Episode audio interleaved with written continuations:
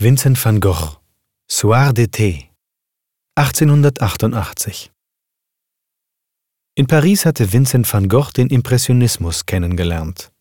Als er 1888 in Arles ankam, lag diese Begegnung bereits hinter ihm und er suchte nach neuen Ausdrucksmitteln.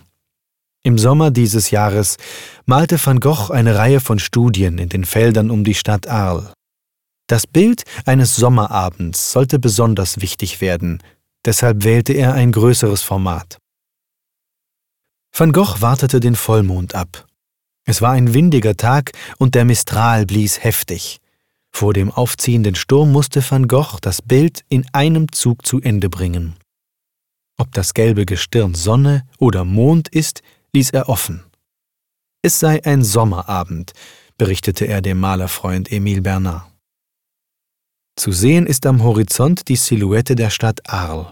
Sie liegt ruhig da, gesäumt von rauchenden Fabrikkaminen. Keine ländliche Idylle also. Ein Eisenbahnzug fährt vorbei, und zwischen Stadt und Feldern spaziert ein einsames Paar.